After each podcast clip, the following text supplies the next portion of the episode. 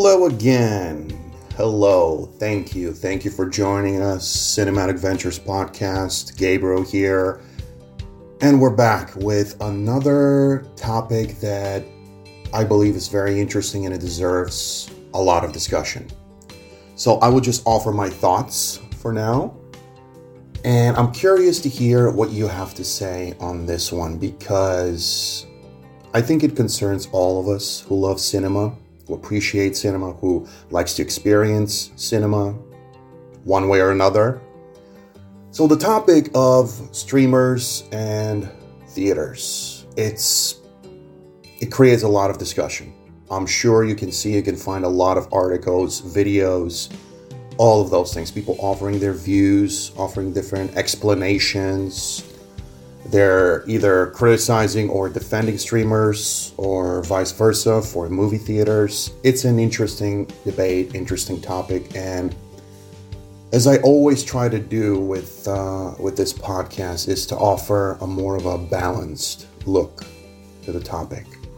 So, what I would like to share, and hopefully, hopefully, it will create a nice discussion, is we actually need both movie theaters, streamers. Let's start with streaming.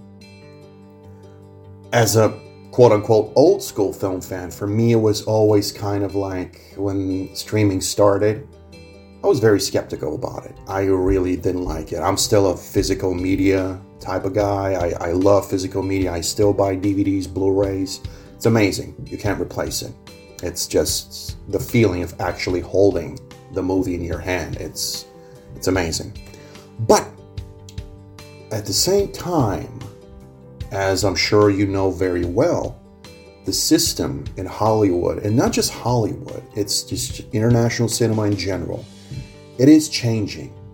And a lot of movies that we love from, from the 70s onward, 70s, 80s, 90s, let me give you an example from let's say the 90s. I grew up. I was I was a little boy in the 90s, but I clearly remember enjoying movies like uh, A Perfect Murder, The Game, Basic Instinct, all Michael Douglas movies.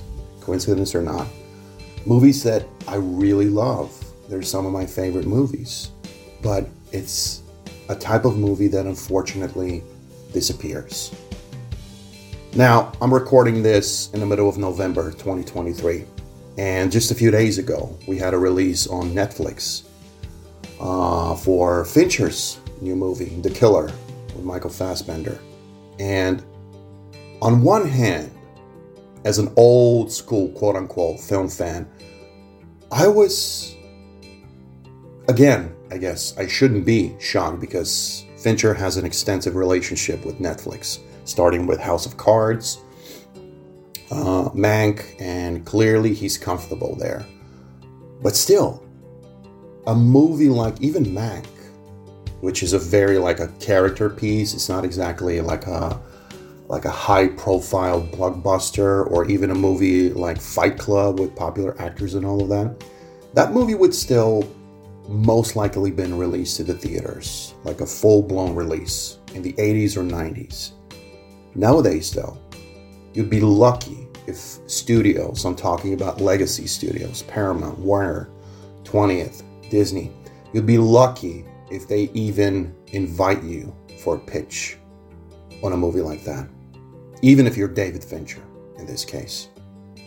It is kind of sad how things have changed, and we keep hearing, oh, Hollywood only makes or releases comic book movies or sequels or or uh, requels as they call them remakes whatever.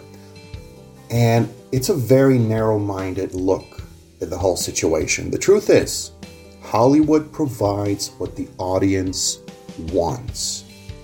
So yes if we want to blame someone we should blame ourselves to a degree.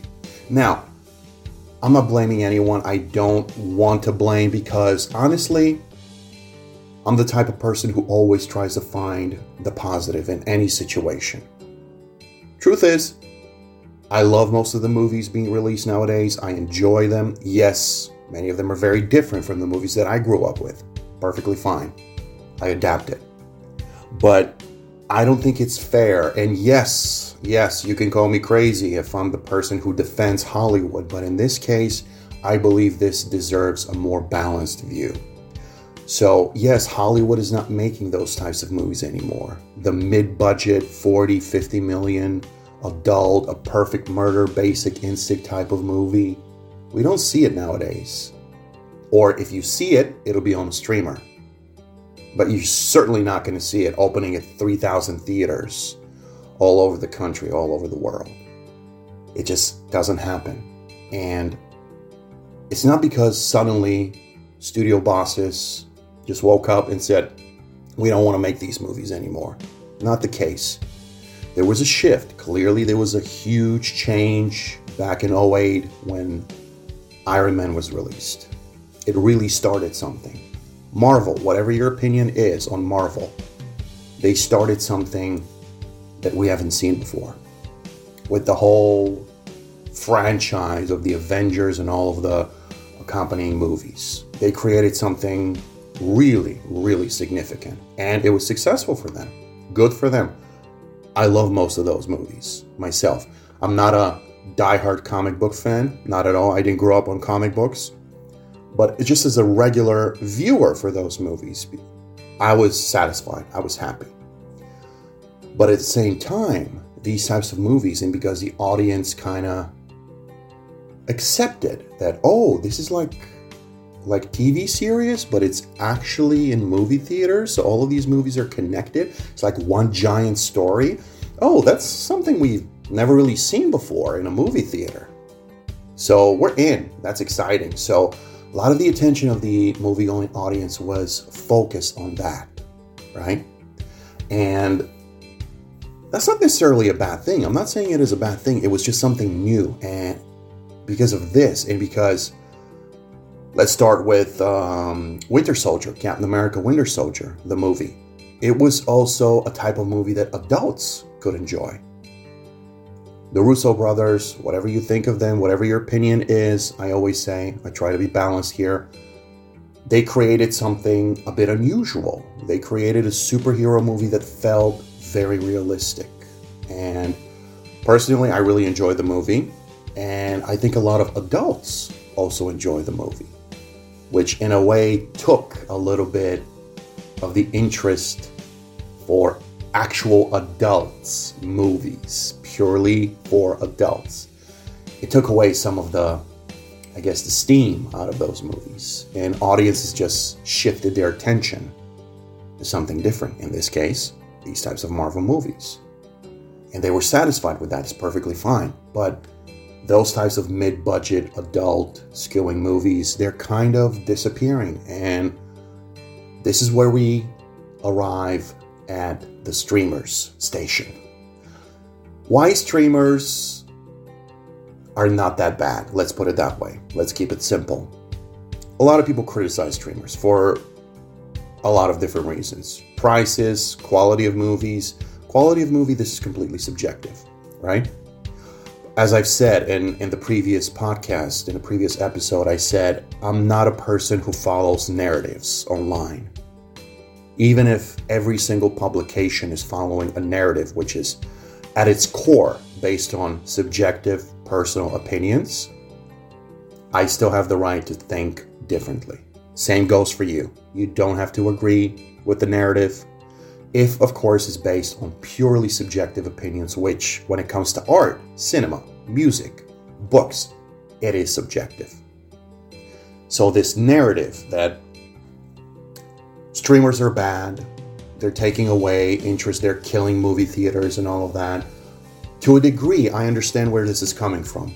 But at the same time, a lot of movies that we see on streamers, Netflix, Disney Plus, Paramount Plus, Apple. These are the types of movies that legacy studios in Hollywood would make. They don't want to make nowadays. Now, if there's an audience interest big enough, I'm sure they will say yes, of course, because at the end of the day, especially nowadays when a lot of those legacy studios are are controlled by uh, by Wall Street, right? Basically by tech bros, as we call them They care about the money at the end of the day, profit. So, of course, if the audience shows and says, "Yeah, we're we're in for another perfect murder, another mid-level adult type of movie. We're okay with that." Studios will make it. Thing is, even blockbusters are struggling. And it's not something new, it's been happening for a while. Of course, we still have uh, really positive outcomes like the performances of uh, Barbie, Oppenheimer. It's great. It's great for movies, it's great for cinema. And I'll come back to that, the whole discussion, discourse, the whole argument about uh, Barbenheimer and uh, the backlash that this received. But this is for another episode. What we're focused on here is streamers and movie theaters. Back to streamers now. The movies that we see, whatever your opinion is of them, on streamers, unfortunately, don't get made nowadays by legacy studios. So you have big successful filmmakers like Fincher, like Bay, like Scorsese going to Netflix or other streamers with deep pockets because they don't get the money from big studios. For example, Six Underground. Bay actually wanted to make this movie, I believe, at Paramount originally. And Paramount, uh, they were excited because obviously he created Transformers, which is like the biggest franchise for Paramount. So they were excited to do the movie. But they did not give the budget that the movie required for this type of uh, international spy action movie, you clearly need a lot of money. But here comes Netflix, they said, We're going to give you, we're going to give you 140 or whatever the price tag was at the end of the day. It was between 100, 120, 150, something like that. Big movie. We'll give you that money. Yes, your movie, we're going to show it in like just a bunch of theater theaters for just like a day or two, but it'll be on streaming. So, as a filmmaker, you're going to be like, yeah, I love movie theaters, but if I don't get to actually make the movie the way I wanted to make it, and Netflix comes in and they're offering me just enough money to make the movie, freedom, which is important. And again, these types of filmmakers, huge filmmakers, A-listers, uh, they have final cut. So they're not going to be worrying about someone intervening like uh, a brand new Marvel director, and you know very well that Kevin Feige is controlling everything. But on Netflix, when it's when it comes to Netflix movies, you have the freedom. Yes. So of course you're gonna make your movie there. You've been struggling. Look at The Irishman. Scorsese's been trying to make this movie for decades with Pacino and De Niro. For one way or another, usually connected to the budget. A lot of studios, most of them, I think the last one was Paramount, that uh, that said no. They were like, the budget is too big. We can't give you that money. And again, this is Scorsese. This is a legendary filmmaker. So when Netflix comes in and says, "Oh, we can give you the money, exactly what you want. We give you the freedom, absolutely." Yes, your movie, we're going to show it a, in a bunch of theaters, but it's not going to get the release that would have gotten in the 90s or 80s or early 2000s. So you have to be okay with that. If you're not, go somewhere else. If there is another place. So filmmakers, in a way, are in a very difficult position because, on one hand, ask any filmmaker, are they're going to tell you, of course, I want my movie to be seen on a bigger screen. Of course, I want that. But at the same time, I want for my movie to actually exist in the first place.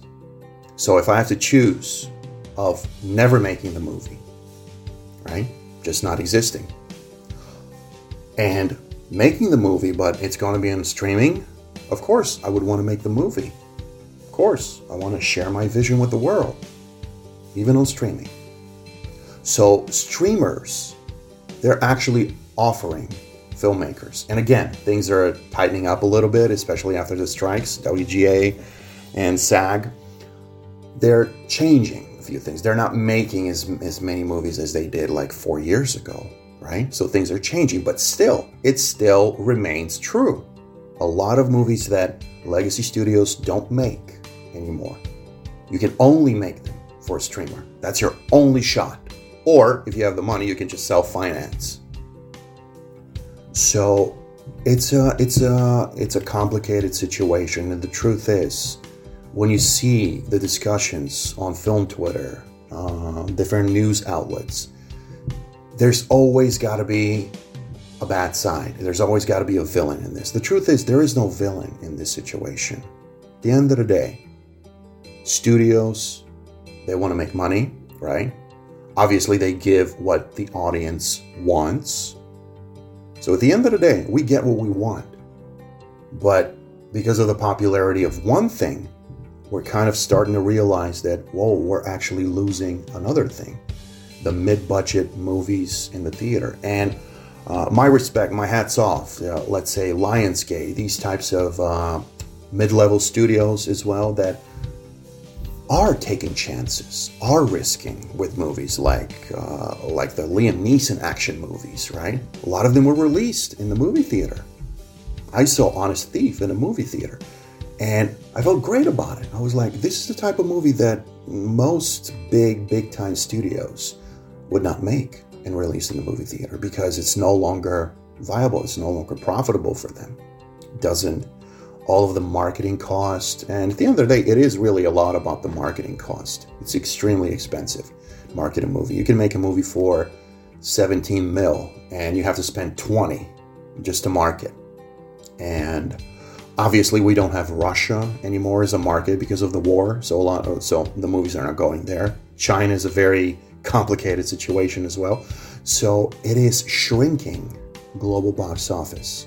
And that unfortunately contributes to the situation that we have now that studios are only going with sure hits. Even though, ask anyone in the industry, you don't know what's a sure hit. You don't know if something will succeed or not.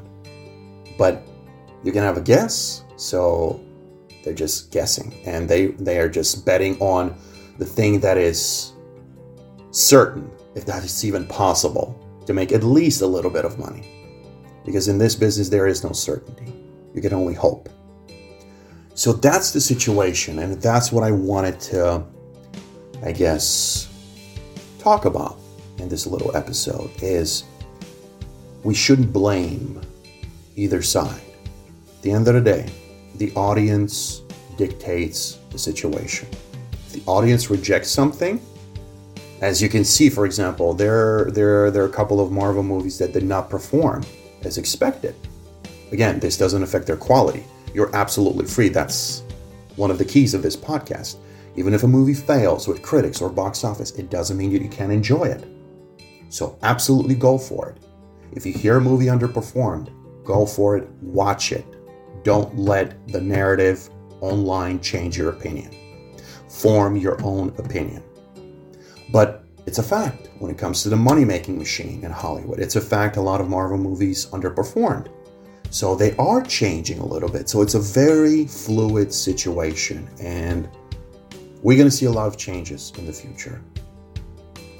Fact of the matter is, a lot of movies that we would have enjoyed in the movie theater in the 80s or 90s, we don't see them nowadays in the, in, in the movie theater. Maybe there's going to be a shift. Maybe they will come back eventually. I certainly hope so. I love those types of movies. But we shouldn't blame, for example, either streamers or even movie studios. Yes, they've made mistakes, no question. But this hate that we see for streamers, it's it's not right because yes, a lot of the, for example, the the, the visual effects quality on some movies that were released on Netflix it's not the best one. Clearly, it's not ILM, right? Or Digital Domain doing the CGI. Clearly, you can tell. But still, the fact is, they do support these types of movies. So we as an audience should appreciate that. Again, I'm not defending, I'm not being paid by streamers to say this. It is just, I believe, common sense, and we need to take it easy before criticizing and just realize that, oh, yes, People might see that movie on a phone, but at least the movie exists on a platform. Because without Netflix and other streamers, this movie wouldn't exist at all. A movie like, let's say, The Killer or Mank. So we should appreciate that. We should appreciate what we have because it's much, much better than not having anything at all. So that's what I wanted to uh, discuss in this little podcast. This is certainly a topic that I'm going to be discussing more with guests, with uh, with you, the listeners. It's it's an important one. It's an interesting one. It's for the future of the industry we all love. So it'll be it'll be interesting to discuss in the future. So thank you for listening for this uh, for these 20 minutes. I appreciate it. Apologies if I was blabbing, but I really wanted to. This was a like a like an off the cuff episode, and uh, hopefully you're now able to see a little bit more objectively. And next time you read an article or something that's very negative about a streamer or movie theaters or, or studios, just remember that there are more sides to a story. And not everything is black and white. And we should learn to really form our own opinions. So thank you again. Have a great rest of the day or great rest of the evening. Thank you for listening to Cinematic Ventures. We will be back next time, and I will always try to surprise you with new, interesting topics. I'll see you soon. Take care.